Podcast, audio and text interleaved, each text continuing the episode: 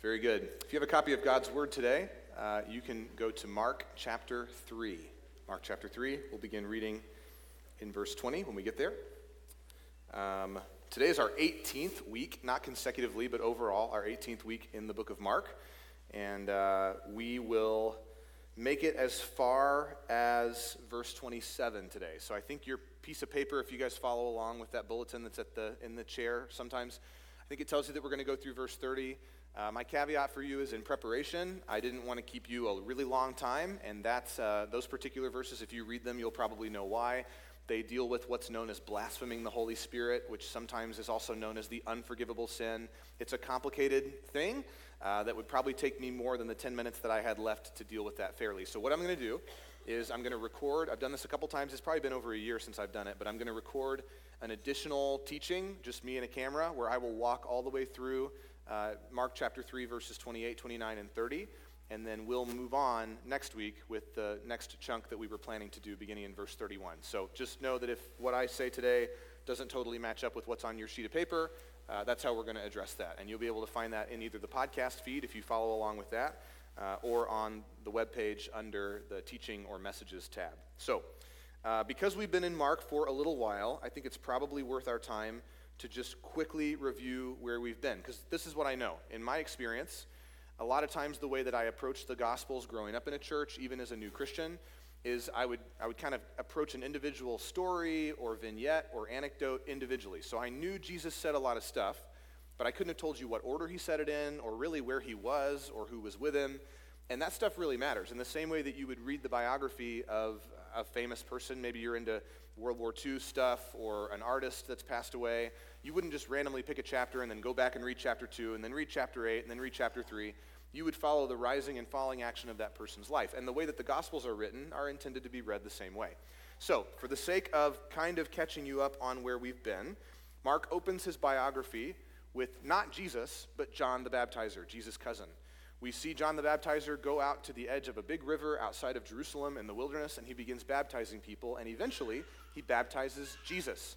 After Jesus is baptized, he goes into the desert outside of Jerusalem and he spends 40 days there without food, uh, possibly without water, and being tempted and tried as he's fasting and praying by God's enemy, who is called Satan. Now, in those 40 days, Jesus does what no other person has ever been able to do in human history. He resists Satan permanently. He doesn't give in to temptation. The devil tries to tempt him with power. He tries to tempt him with influence. He tries to tempt Jesus' physical needs with food and water and rest. Regardless of what Satan throws at Jesus, even when Satan tries to quote scripture at Jesus to convince Jesus to compromise himself, Jesus refuses to do so. Now, many of us read that story and we feel like Jesus is probably at a spiritual low point because he's tired and he's hungry. But in fact, practicing that kind of spirituality with God alone in God's presence means that Jesus is at a spiritual high point. And it's his divine nature coupled together with his human nature that's able to uniquely do what no one else in human history has ever done, which is to tell the devil no once and for all. After those 40 days, Jesus moved into a region of Israel that's called Galilee. This is where he's been uh, all the way through Mark chapter 3. He's still there, in and around the city of Capernaum, Bethsaida, the Sea of Galilee is there, and there's a set of cities that exist all the way around the shore of this region. Jesus starts his ministry there in the synagogue, which is like a small version of the temple in Jerusalem. There's only one temple, but you can think of the synagogue as like a franchise, if you will, of the temple in Jerusalem, where there's a priest. He's not the high priest, and you can't make sacrifices there, but they have copies of the Old Testament scrolls, and you could go on a Saturday, on a Sabbath, and you could hear the scrolls read, and you could practice uh, partaking in the Passover meal if that was the time of year that it was. So Jesus goes into this place, he sits and listens. And then he stands up and he sends a demon away who's been bothering a man for a number of years. That's Jesus' first public miracle in Mark's gospel. After that happens, Jesus goes to Peter's house where Peter's mother in law is deathly ill. He heals that woman. She gets up, makes them dinner. And then that night, as soon as the sun sets and the Sabbath is over, all the people in the city who are oppressed by demons, who are sick, who really have any kind of problem at all, they line up outside of Peter's house to meet with Jesus. Jesus gets up early the next morning to go and be away with God the Father, even though he's been up most of the night practicing healing and exorcisms and teaching people and giving them hope. His disciples finally found him, find him probably around mid morning, and when they get to him, he says, The reason that I stepped from eternity into the world is to seek and save those who are lost, to preach the good news of the near at hand kingdom of God.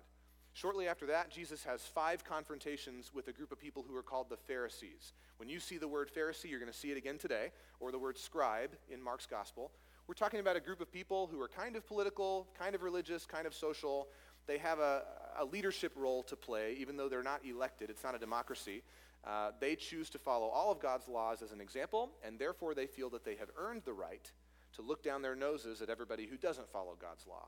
And that's the posture that they bring to Jesus five consecutive times. Once when he heals a man whose hand doesn't work, once when uh, they approach him about how joyful he is, once when they approach him and challenge the kinds of people he's been spending time with, once when he heals a man who could not use his arms or legs, and then once when he refused to follow their traditions and instead said that he would follow God's will for his life, even if it didn't match up with what the scribes and the Pharisees and the law keepers wanted from him. Now, meanwhile, as this group of people are pestering Jesus, following him around, trying to catch him in a lie or trick him into saying something that would cause him to lose his influence, you guys know what this is like. It's that behind the scenes video that somebody takes of a celebrity when they're not sharp, when they're not on stage, when their makeup isn't on, and they make the racist comment, or they talk about how they hurt somebody a long time ago, or they say something bigoted. That's what these Pharisees are trying to do to Jesus, but they can't catch him because he's not a bad guy. There is no secret side of Jesus. He's the same in public as he is in private.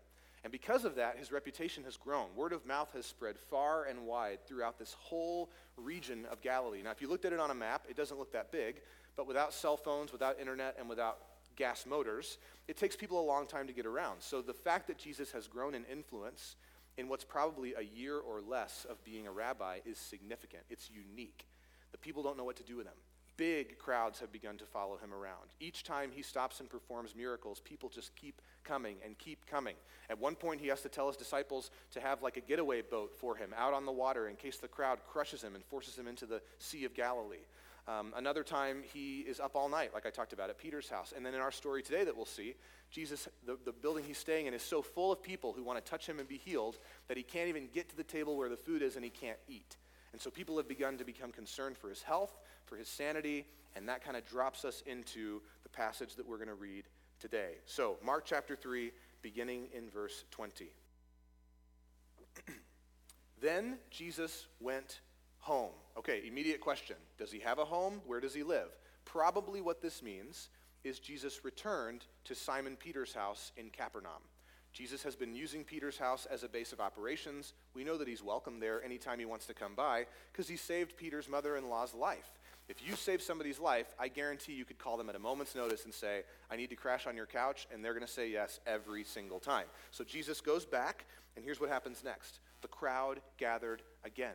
Remember who the crowd is. These are not the disciples. These are not people who've chosen to follow Jesus. These are people who are coming to Jesus to get something and then going away once they think they got whatever it is that they came to find. There are so many people, Mark says in verse 20, that they could not even eat. And when his family, whose family? Jesus' family, heard about this, they went out to seize him. The literal Greek word is arrest him. The reason that your Bible translates, translates it as seize is we think arrest is like police officers coming and handcuffing you. What Mark is trying to tell you is his brothers left home as fast as they could to find Jesus and physically restrain him, to grab him, take him away from whatever it was he thought he was supposed to be doing, and take him back home and talk some sense into him. Why? For they were saying to each other, He is out of his mind. Now, we're going to spend a lot more time together next week, beginning in verse 31, talking about Jesus' biological family, his mother and his brothers. One of the ironies of the way the church calendar has fallen this year is we're going to deal with a very challenging text where Jesus almost pushes his mother away on Mother's Day. So you can pray for me as I navigate that because that's just the way it's going to go. And it's going to be okay because I think it's going to resolve with gospel truth. It always does. But that's coming up. You can look forward to that. Maybe that's a good preview for next week. But if you can consider Jesus' life as a film, if you think of it as a movie, or like I said earlier, another biography you may have read, these verses are sort of just an aside. They're a quick scene where we see Jesus' brothers hear something. Maybe they get a phone call that Jesus is out of his mind. And so they pack a quick bag and they jump on the first plane out of Nazareth. And then that's it. We're not going to hear from his family again until after this whole encounter happens, beginning in verse 22. So let's look at verse 22 and keep reading. Now, the scribes who came down from Jerusalem, remember, they're in Capernaum. This is away from Jerusalem, which is the capital city. So, some of the Pharisees that are bigwigs have heard from the Pharisees in the region of Galilee that something's going on, and they're calling in the big guns to come down and figure out is this guy possessed by a demon? Is he out of his mind? What's going on? The local Pharisees don't seem to be able to pin Jesus down, so the bigwigs are coming down from Jerusalem. And they were saying, He is possessed by Beelzebul. Beelzebul is a Greek word that's stolen or borrowed, I guess you could say, from a Hebrew word that's borrowed from an Old Testament Syriac Aramaic word, which is Baal, or you may have heard it pronounced Baal, B A A L. Okay, so here's what's going on Beelzebul roughly means in Greek, king of the demons. That's a big deal. You and I don't have a name. I guess if we said Satan, maybe you imagine a guy with red horns and a pitchfork tail, and, or a pitchfork and a sharp tail, and a crown on his head, and maybe you think he's the king of demons. But in the economy of the ancient Near East, there was a pantheon. There wasn't just one God, one Satan, and they were perpetually at war with each other. There was a whole bunch of different gods and angels and demons, good gods, bad gods. And so Beelzebul is this ancient, considered to be this ancient prince of demons who rules over other demons. Now, why? Why would a group of people who have seen Jesus heal, deliver, be kind to, feed, sit with, touch, make eye contact with, all kinds of people in need, why would a group of people see those actions and interpret them to be representative of the work of Satan? That should immediately feel backwards to you and me. We should go, ah, I don't know where these scribes are coming from, but I'm already not sure I'm on the same page as them. Well, let's let them speak for themselves. He is possessed by Beelzebul, and by the prince of demons, he casts out demons. So they're saying that the only way that Jesus could have the necessary authority to cast demons out is if he himself exists on sort of the organizational chart of hell. That he's sort of a middle manager of a certain set of demons, and maybe the demons aren't doing exactly what he wants, and so that's why he's kicking them out. If that seems ridiculous to you, it's ridiculous. That's right. You have the right mindset. What we're seeing is a group of people who are so offended by Jesus' radical love that they have to find a way to justify him away. They're coming up with excuses. They're way, way, way, way, way out of line. They're so far from logic that Jesus has to respond to them in verse 23. So he called the scribes to him. Remember, he's in the middle of healing so many people that he can't even get to the dinner table and eat. He's surrounded by people with real needs, but he calls a timeout. He brings the scribes in close, and he says, How can Satan cast out Satan? That's a good question. It's one that we should be asking ourselves too. If a kingdom is divided against itself. So you can think civil war, or in the uh, history of Israel, you can think of when the northern and southern kingdoms split after Solomon died. There's an immediate history to this that Jesus is referencing, okay? If a kingdom is divided against itself, that kingdom cannot stand. And if a house is divided against itself, then that house will not be able to stand. And if Satan has risen up against himself and he is divided, then he cannot stand, but he is coming to an end. Now, at the very end of, I skipped over it when I was reading, at the very end of verse 24, or excuse me, verse 23, Mark says that Jesus is speaking in parables. So he's telling a story that's kind of an analogy that's supposed to lead to a point. The reason he says parables, plural, is because we just heard the first parable. Jesus asks three questions. He says, If a kingdom is divided, how can it stand? If a house is divided, how can it stand? If Satan is against himself, how can he stand? That's one set of questions, kind of a story that he's telling, a parable. Here's the second parable, it's one verse long. No one can enter a strong man's house and plunder his goods unless he first binds the strong man, and then, indeed, he may plunder his house. So here's what we're going to do today. We're going to try to understand what's going on in the mindset of Jesus' family, because they have an identity issue with who Jesus is. We're going to try to understand what's going on in the mindset of the scribes and Pharisees, because they're having an identity issue with Jesus.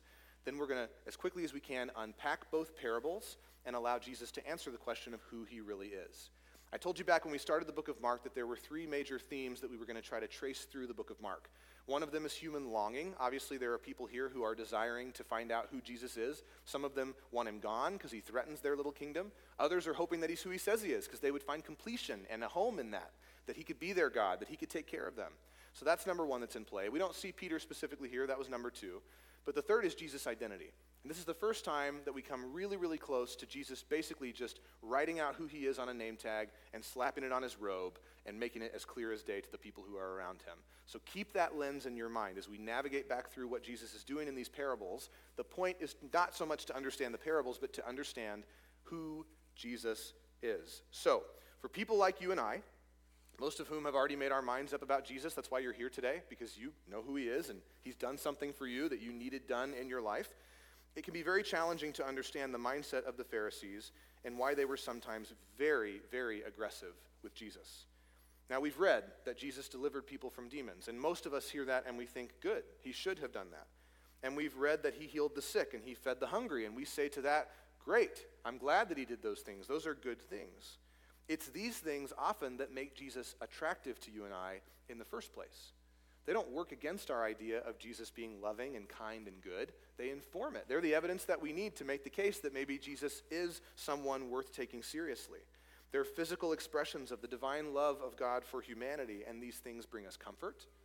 They lead us to worship as they should. But for the Pharisees, they've never met anybody like Jesus. His religious zeal was simply too much for them, too radical. I believe that some of the Pharisees sincerely tried to find a place, at least at first, early in Jesus' ministry. They tried to find a place for Jesus to fit into their system. I don't think they immediately wanted him gone or dead. They reached that conclusion after they failed to make him fit into their system as another cog in the religious machine. A man named Nicodemus is a great example of that in John chapter 3. I don't have time to read that to you today, but you could read it on your own if you're unfamiliar with that passage. Nicodemus comes to Jesus in the night because Nicodemus is nervous about his own reputation. So he approaches Jesus under cover of darkness and begins to ask some genuine questions about who Jesus is and what he's there to do. But even Nicodemus can't wrap his mind around who Jesus is because Nicodemus is using all of the wrong categories. When he meets Jesus, he assumes that Jesus' identity is just a rabbi, just a teacher, just another wise and enlightened and well educated religious leader, when in reality he was speaking face to face with the God of the universe. The Pharisees could appreciate devotion to the law of God, but it was the, from their perspective, extreme way that Jesus loved people, even the very worst people in Jewish society, that took him from someone they couldn't understand and turned him in their eyes into someone who was a threat. For many of the Pharisees who lived in and around Capernaum, Jesus came across like a liar. And if you're taking notes today, that would be the first thing that I would encourage you to write down. To his opponents, Jesus was a liar. They assumed that at best he was being dishonest, and that at worst he himself had been deceived to the point that he actually believed what was, in their opinion, the kind of nonsense that he was spouting off. They thought he was a man who had some kind of magical or spiritual power over darkness, a man who could demonstrate miracles, but did so only in order to grow his own fame, to try to seize power, to generate money, uh, to, to become a person of greater influence, to build a larger following. But as a teacher and a leader, they assumed that he was some kind of showman, some kind of charlatan, that he was doing magic tricks. Now, this may sound like a less common view among the people that you bump shoulders against all day long at work or at school or in your personal life. But I occasionally meet people who are honest enough to tell me that they believe that the entirety of the New Testament was fabricated, it was made up. It was designed by an offshoot of first century Judaism in order to stir up unrest among the Hebrew people so that they could eventually overthrow the Roman government and kick them out of Jerusalem and retake rule of their own people. Um, the most influential academic person to take this position, in, in, my understanding, is a guy named Albert Schweitzer. You probably have never heard of him before. But around the turn of the 19th century, he wrote a book called The Quest for the Historical Jesus. I'm going to read you a quote from that, and I want you to just listen for how modern this take is. This sounds very normal and isn't a surprising perspective on a secular person of who Jesus is. He says, First of all, the priesthood, he's talking about the Old Testament priesthood of the Bible, has to be deprived of its influence. He's saying Jesus is here to undermine the institution, the power dynamics of being a priest in the Old Testament. Then, an improvement of the social condition of mankind has to be introduced. So, Jesus has to teach about how life will be better if you follow him or you follow his way, since the level of morality among the people around him depends on social conditions. In other words, you don't follow a new teacher if he doesn't sell you something that sounds pretty good. Now, here's where Albert comes right out and tells us what he thinks Jesus was a social reformer. This is a very common perspective. And unfortunately, it's a common perspective among churches that would call themselves evangelical. Now, don't misunderstand me. I'm not saying that if you follow Jesus, you'll just go with the flow and the status quo of social norms will never change. No, the opposite is true. But the reason that Jesus can bring social reform is because he's God. The reason he can bring social reform is because he died in your place, lived a life that you couldn't live, and was resurrected. So he has something divine to offer you. If he's just a man, if he's just a great teacher, even if he's the greatest teacher in history, he's really no better than you are. He just happened to read better books than you've read so far. That's what it would boil down to. You can't trust a person who has the same nature as you to deliver you from your nature because your biggest problem is not your behavior. Your biggest problem is the state of your heart. It's the things that you want. It's the stuff you believe. It's the ideas and the phrases and the words that haunt you, that echo in your mind that you can't deliver yourself from. And that, frankly, therapy and counseling may help you navigate but can't remove. Only the Spirit of God, made accessible to you by the life and death and resurrection of Jesus, can actually change who you are.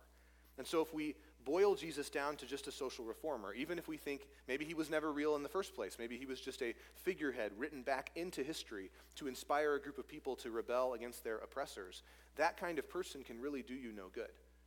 He's not able to deliver you from anything. All he can do is inspire you to deliver yourself. And if you're honest, you've already been trying to do that for a long time and it hasn't gotten you very far.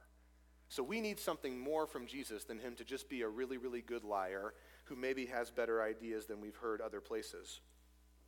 Now, maybe if I lay it out for you like that, you can see how prevalent this line of thinking really is today. No, most people would not be forthright enough to admit that they think that either Jesus is a liar or Christianity is a lie, but you probably know someone who interacts with the New Testament in the same way that they interact with the Quran of Islam or the Bhagavad Gita uh, or the Book of Mormon or some of the sutras of Buddhism. For people who do that, who want to bring the New Testament down as just another religious book that gives you some good moral guidance, they are misunderstanding not just the heart of Christianity, but the person, Jesus, at the core of our faith. Any of those systems would essentially treat Christianity like a ladder of moral good and evil that people can climb if they want to live a better or more enlightened life. This view of Jesus makes him at best a figurehead or the symbolic head of a social movement, and at worst, a liar. Look back at verse 22 if you have your Bible open. The scribes who came down from Jerusalem were saying, he is possessed by Beelzebul, and by the prince of demons he casts out demons. So, this is what I mean. By this point in Jesus' ministry, Jesus was understood to be a liar to the point that some thought that he might even be a tool of God's enemy. That's what they mean when they call him Beelzebul. That claiming to be from God, he was actually working directly against God's will. So, to his opponents, Jesus was a liar. To his family, Jesus was a lunatic. So this throws us back to verses 20 and 21 a little bit. I think it's probably obvious to you in verse 21 that Jesus' family thinks he's a lunatic. They said so. They said he's out of his mind. They were saying to one another that they thought that they need to go down to Capernaum in order to rescue Jesus from himself. And this remained the reputation of Christianity through much of the earliest days of our faith. In Acts chapter 26, the Apostle Paul, who was alive um, after Jesus was ascended back to heaven, but was himself called by God to spread the gospel and begin writing letters to the early churches. The Apostle Paul was toward the end of his life and he'd been captured by the Roman government. And it was very complicated because, as you know, Rome was kind of the big government in Israel, but they allowed there to be this puppet government of the Jewish king who still existed. And so when you read the story of Jesus' crucifixion, it's very similar to what Paul went through in Acts 26 because there's a lot of people in charge and they're all kind of pinballing, in Jesus' case, Jesus around before he's crucified. And in Paul's case, they're pinballing Paul around from leader to leader, from throne room to throne room, from jail to jail. Nobody really resolving the issue because, just like Jesus, Paul was innocent and he was kind of being brought to court on propped up charges. So um, in Acts 26, I want to read you a passage beginning in verse 22. Paul's been captured, uh, he's been taken captive by emissaries uh, from Rome, from the Roman government, because he was going to be beaten to death by Jewish people. But then he said, Wait, wait, I'm a Roman citizen. And so they had to hold off on killing him and allow him to go before the Roman governor in Judea. But there was like a transition of power at the same time. And you probably don't care about that. But I want you to know that he's about to talk to a guy whose name is Festus. And you probably never heard of Festus before. Festus is the local Roman governor. And in this conversation, another guy named King Agrippa is going to come up. He's the Jewish leader. And they're kind of playing good cop, bad cop with Paul to try to get him to say that he's not a Christian, but of course he won't. So Paul's speaking. This is Acts chapter 26, beginning in verse 22. Paul says, I've experienced help from God to this day. And so I stand testifying to both small and great. I don't know which Festus or Agrippa is supposed to be small or great there, but there might be a little bit of a jab there. Saying nothing except what the prophets and what Moses said was going to happen, which is this, verse 23 that the Christ was to suffer and be the first to rise from the dead to proclaim light both to our people. So he's talking to Herod Agrippa, who's also a Jew. He's a Jew. Paul's a Jew. He says, both to our people and to the Gentiles. Now, if you go back a chapter or two in Acts, this is exactly what Paul said that got him thrown in jail in the first place. The Jewish people have no issue with Paul saying Jesus came to save the Jews. They're down with it. It's a little bit different, but they know that there's a Messiah coming. But it is very important to them that the Messiah of Judaism, of all the Jewish prophecy of the Old Testament, it's important to the Jews that he only saved the Jews. So as soon as you start to say that he's here for everybody, now you've stepped all the way over the line and you're in big trouble. So Paul did it once and it got him thrown in jail. He didn't learn his lesson, go figure, because the gospel's the gospel. So he says it again. He says, Christ was to suffer, to be the first to rise from the dead, to proclaim light both to our people and to the Gentiles. And as Paul was saying these things in his defense, Festus reacts the exact same way that all the people did that Paul was preaching to when he got thrown in jail in the first place. Festus says, You've lost your mind, Paul. You're a lunatic. You don't know what you're talking about. Your great learning is driving you insane. Have you ever met somebody who was so smart that they didn't have any social skills? That's kind of what Festus is trying to say here. He's like, You got to get out of the books and touch grass, Paul. You've lost it here. You got to get outside as soon as you can. Okay. But Paul replies, he cuts Festus off, the Roman governor, and he says, I have not lost my mind. Most excellent Festus, right? Because if I was, I wouldn't think you were that cool, and I just said you are. Paul says, You, I've not lost my mind, but I'm speaking true and rational words. And then he turns back to King Agrippa and he says, For the king knows about these things and I'm speaking freely to him, because I cannot believe that any of these things has escaped his notice, for this was not done in a corner. You like that? I didn't hide this from anybody. Do you, King Agrippa, believe the prophets? I know that you believe. So this is interesting, and it's still true for Christians. The closer that you get to telling people the truth, especially if it's a truth that holds them accountable, the higher the likelihood that somebody's going to yell out, You're crazy. Get this guy a syringe full of something, put him in a straitjacket, get him out of here. He doesn't know what he's talking about. He's insensitive. He's old fashioned. He doesn't get the way the world has changed, the way that we talk, the way that we feel, the way that we think. But that's what truth does it stays true, it just keeps staying true. What I want you to understand is our faith is at least 2,000 years old, older than that if you consider Christianity an extension of Judaism, which I do. So God's always had a people since the beginning of time. Anytime those people have come up against their culture, even in a loving and kind way, even with careful words, they will eventually be labeled as lunatics. Jesus is not the exception, so we shouldn't be surprised that even his mother and his brothers back in, uh, in Nazareth, having got word that, that he's not eating and that he's staying up all night praying, and there's all these people surrounding him, he's given up his carpentry career. Who, what is he thinking? We shouldn't be surprised that their reaction would be that this is lunacy. Even among the Pharisees, Jesus was considered to be unhinged. I mean, think about the kinds of things that he was teaching. Surely Jesus didn't really mean that we're supposed to love our enemies, right? Nobody had ever heard anything like this before. Surely Jesus doesn't really want us to carry the burdens of the people who want to harm us. Surely Jesus doesn't want us to extend mercy to one another an infinite number of times. That's crazy. Nobody really thinks that that's real, do they? And yet here's Jesus teaching it again and again and again. And here's this church that just won't go away, that just won't die, that's built on the truth of the gospel. You and I know that Jesus does mean those things. And you know that he's not demanding that from people who are trying to do those things of their own ability. He's demanding that of people who've been given the Holy Spirit of God and are able to walk in obedience. Not that they'll do it perfectly, but that even as they fail to be obedient, there will be mercy waiting on them because of the great love of God through the sacrifice of Jesus. This is precisely the upside down nature of the kingdom of God that makes the gospel such good news for sinful, broken people like you and me. So, to his opponents, Jesus was a liar, and to his family, Jesus was a lunatic. Now, let's look back at verse 23 and hear from Jesus who he says that he is. Jesus called to the scribes and Pharisees and he said to them in parables First, how can Satan cast out Satan? Remember, there's three questions here. If a kingdom is divided against itself, the kingdom cannot stand. And if a house is divided against itself, that house will not be able to stand. You see, he's getting more and more narrow with the scope of the examples that he's giving. He goes kingdom, household, individual. So, kingdom, household, then he says, if Satan has risen up against himself, and if Satan himself is divided, then he cannot stand, but he is coming to an end. And the other parable, that no one can enter a strong man's house and plunder his goods unless he first binds the strong man, and then indeed he may plunder his house. These two statements, these two turns of phrase, are Jesus' rebuttal against the idea that he is a liar, as well as the label of lunatic that his family has applied to him. And there are two parables in play here. The first explains that Jesus can't be a tool of Satan.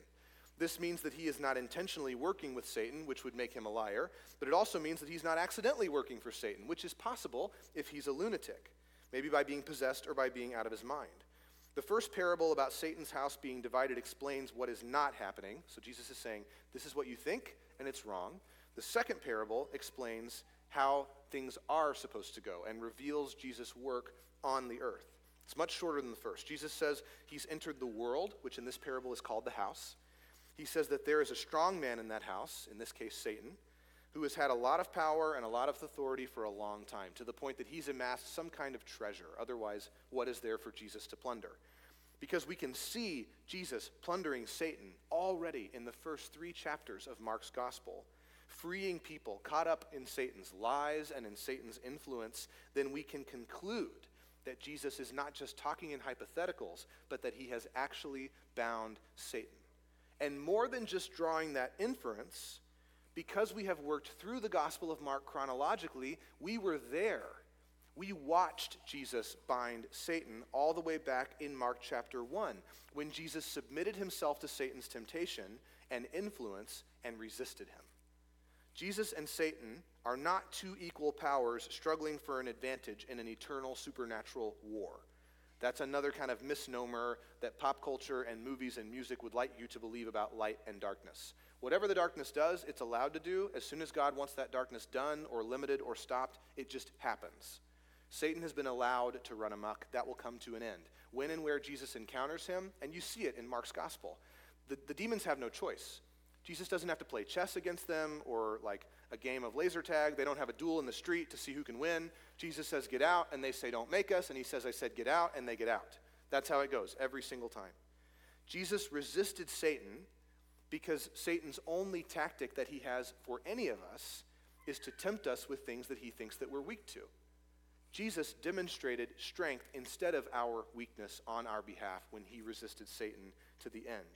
And because Jesus resisted Satan, Satan is now out of tactics and he has no other tricks up his sleeve. Even Jesus' coming death at the end of the book of Mark, we're still 15 chapters away from that happening. That death will be the biggest loss that Satan has ever experienced, even though at face value it probably looks like his greatest victory. It will be the beginning of the restoration of God's kingdom on earth as people are set free from Satan and sin forever. So, if Jesus was a liar, then he would be working in conjunction with Satan, and that would mean that he was healing and exorcising demons by Satan's power, which doesn't make sense because it isn't true. If Jesus was a lunatic, then he would be working under Satan's influence and would never send away demons who were harassing and oppressing people. The only explanation for what the Pharisees have seen and Jesus' family has heard is that Jesus has to be something other than a liar and other than a lunatic. And so, for that answer, I want to read you one of the best quotes ever written in the Christian world. This is from a book called Mere Christianity by C.S. Lewis. C.S. Lewis says this I am trying here to prevent anyone saying the really foolish thing that people often say about him, that is, Christ. They say, I'm ready to accept Jesus as a great moral teacher, but I don't accept his claim to be God. That is the one thing we must not say. A man who was merely a man and said the sort of things that Jesus said would not be a great moral teacher. He would either be a lunatic on a level with the man who says he is a poached egg, or else he would be the devil of hell. You must make your choice.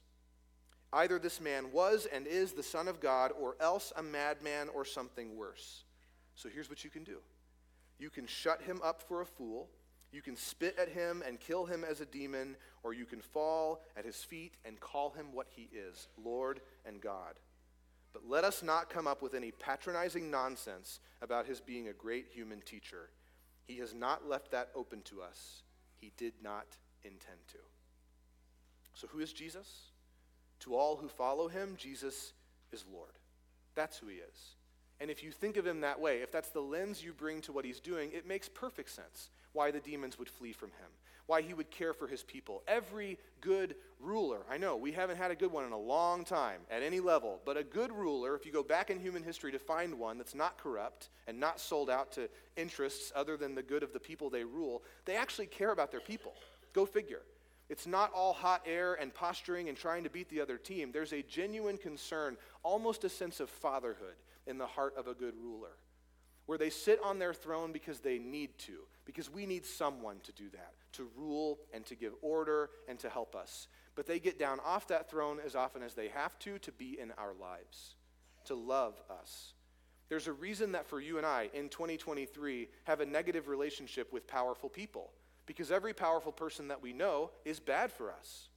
They don't keep their promises. They aren't working for our good. They're not in our corner. They're selfish. So when we come to a Jesus who wants to have authority, who would like to lay out boundaries or laws, who says things about even our own identity where we think, I don't want that to be true. I don't want to have to try to live that way. That doesn't sound like flourishing in my life. We resist because it's been so long since we had a good example. It's been so long since we saw anybody actually take the power they were given and do something good with it. It's been too long. We have to go all the way back 2,000 years to Jesus, a man who, in his own context, was misunderstood by his peers for the same reasons that we often resist him. Because the most obvious answer, we don't want to land on that. He can't be Lord because if he's Lord, then I have to do something about it.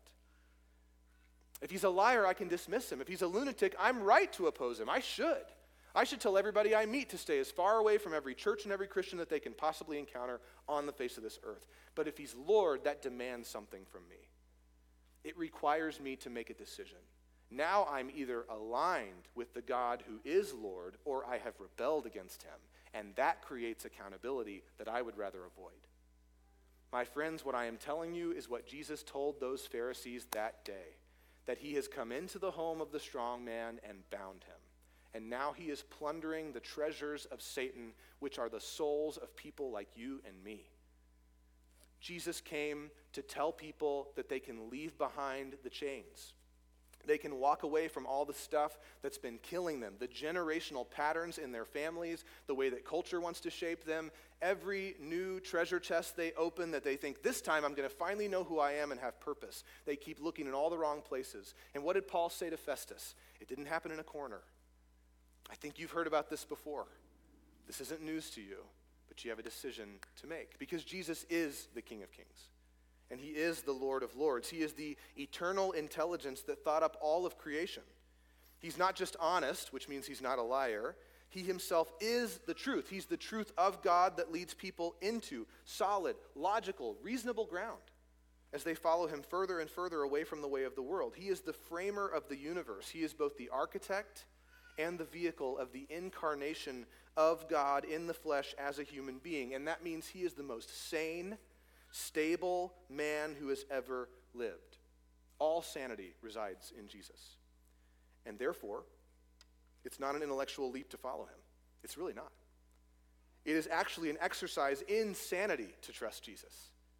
And to commit all of your life to him is, in truth, the most logical, defensible, sure thing that you could ever do because he's not just a rabbi from a small town in rural Judea.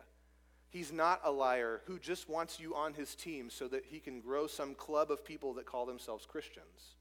And he's not a lunatic. He's God in the flesh. He's the unique opportunity to make meaningful contact with the divinity that thought up everything that exists anywhere.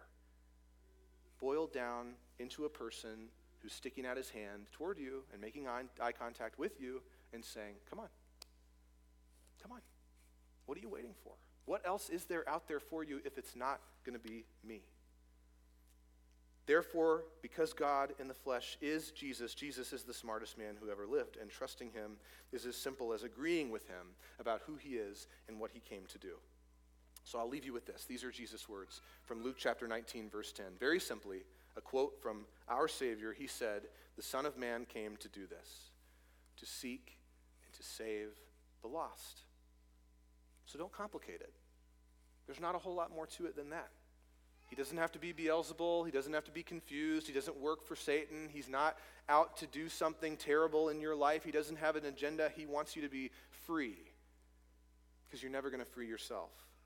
He's told you what he wants to do. He's more than able to do it. He's seeking you, so let him find you. Just don't run anymore. He'll do the rest. Surrender to him and let yourself be saved by the only Savior that there is. I want to pray that for you now. Pray with me, please. Father, we love you. And Jesus, we love you. And we're thankful for what you've done. Plain and simple. The truth of the gospel is this that you came, you didn't have to, to a group of people who weren't really waiting for you, who didn't really want what you had when you offered it, who did their very best to run you off, and you have just continued to come back and come back and come back, and to wait on us, and to forgive us, and to welcome us back in, and to make peace with us, where we are totally unable to make peace with you or anybody else or even ourselves. So, God, far be it from me to manipulate, to try to stir up an emotional reaction, to put pressure on anybody in here to do anything that isn't exactly in your timing. But also, God, move, please, and save those of us who need to be saved today. Make it clear. Move us past the questions that we may have. Move us past the social resistance, the fear of what it would mean to have to give up or let go of certain things that we've held on to for a long time even though they've never done for us what we thought they would. Give us the courage today, the simple faith to trust you and to respond. We need you. We need you today as much as we've ever need you, God, and we trust that you're here with us and that you'll do what you've promised to do. And that it's not just this room or this property or this address or these people, but all over the world, God, you are engaging with your people today, inside, outside, in all kinds of languages at all different times, and we just want to be a piece of that. So, Father, we do love you and we trust you and we thank you for the goodness of your word, for the reliability of your gospel in a sea